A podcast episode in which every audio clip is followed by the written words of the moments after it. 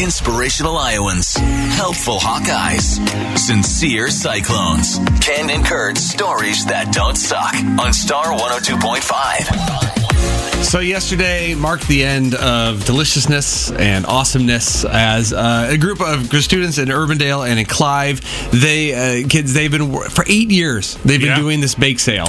Uh, Haley, Riley, the whole gang. They, they do a great job. They make these delicious carmelitas, these brookies, the cookies. Why do we the keep talking cupcakes. about food this Well, early in I the morning? bought- I went yesterday. I go every year. Last year I camped out because I was so excited. I camped out on their lawn so I could be the first one Yes. to buy. Are you about to tell me you went and got this stuff and you didn't bring any here this that morning? It didn't make it through the night.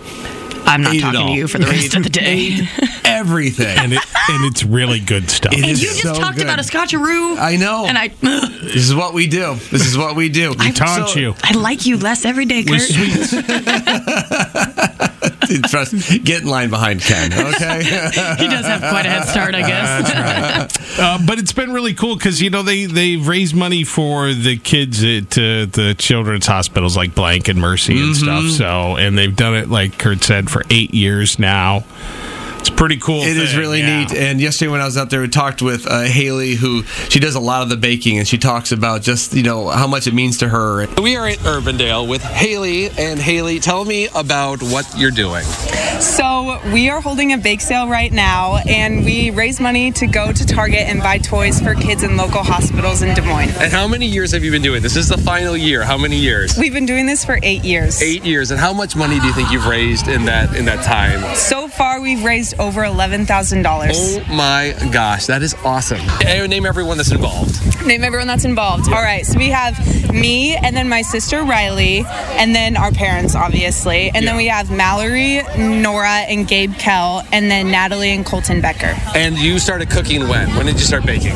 For this one, Yes. Um, we started baking on Thursday night, and it's Sunday now.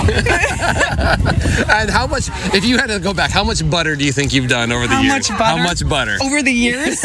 well, for this one, we went and bought 80 sticks of butter. So probably Oh gosh. over the years, Do math. Uh, carry this seven thousand. a lot of butter. a lot of butter. Well, Haley, it's an amazing thing that you and your friends do. It is awesome. I'm sad that's coming to an end just because I love eating the carmelitas and every and the cupcakes and everything you bake. We'll see you on many baking shows in the future, but thank you for everything you've done. The kids, they're, they got to be excited. The hospitals got to be excited. You do a great thing. Thank you so much, Kurt.